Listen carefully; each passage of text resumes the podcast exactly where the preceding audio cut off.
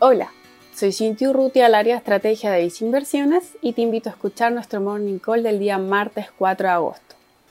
El día de ayer, los principales índices accionarios de Estados Unidos tuvieron retornos positivos, donde observamos al Dow Jones y al S&P 500 cerrar con alzas de 0,9 y 0,7% respectivamente, mientras que el índice Nasdaq cerró con avances de 1,5% impulsado por las grandes firmas vinculadas al sector de la tecnología. Cabe mencionar que una de las mayores alzas tecnológicas fue la acción de Microsoft, mostrando avances de 5,6%, destacándose con fuerza ante la posible adquisición de la aplicación TikTok. Por otro lado, ayer destacó el avance de las bolsas en Europa. Así, observamos al índice Eurostock 500 terminar con avances de más de un 2%, impulsado por la publicación de datos de PMI manufacturero de julio, los cuales dieron cuenta de lecturas bastante positivas.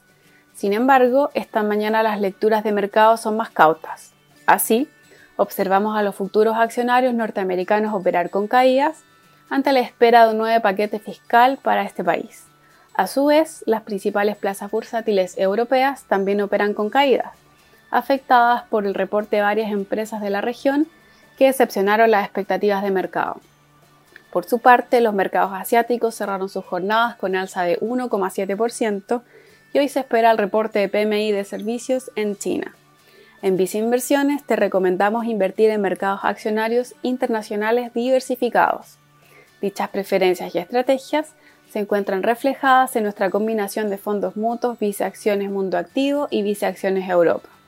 Si quieres saber más sobre nuestras recomendaciones, te invitamos a visitar nuestra página web visinversiones.cl o contactando directamente a tu ejecutivo de inversión.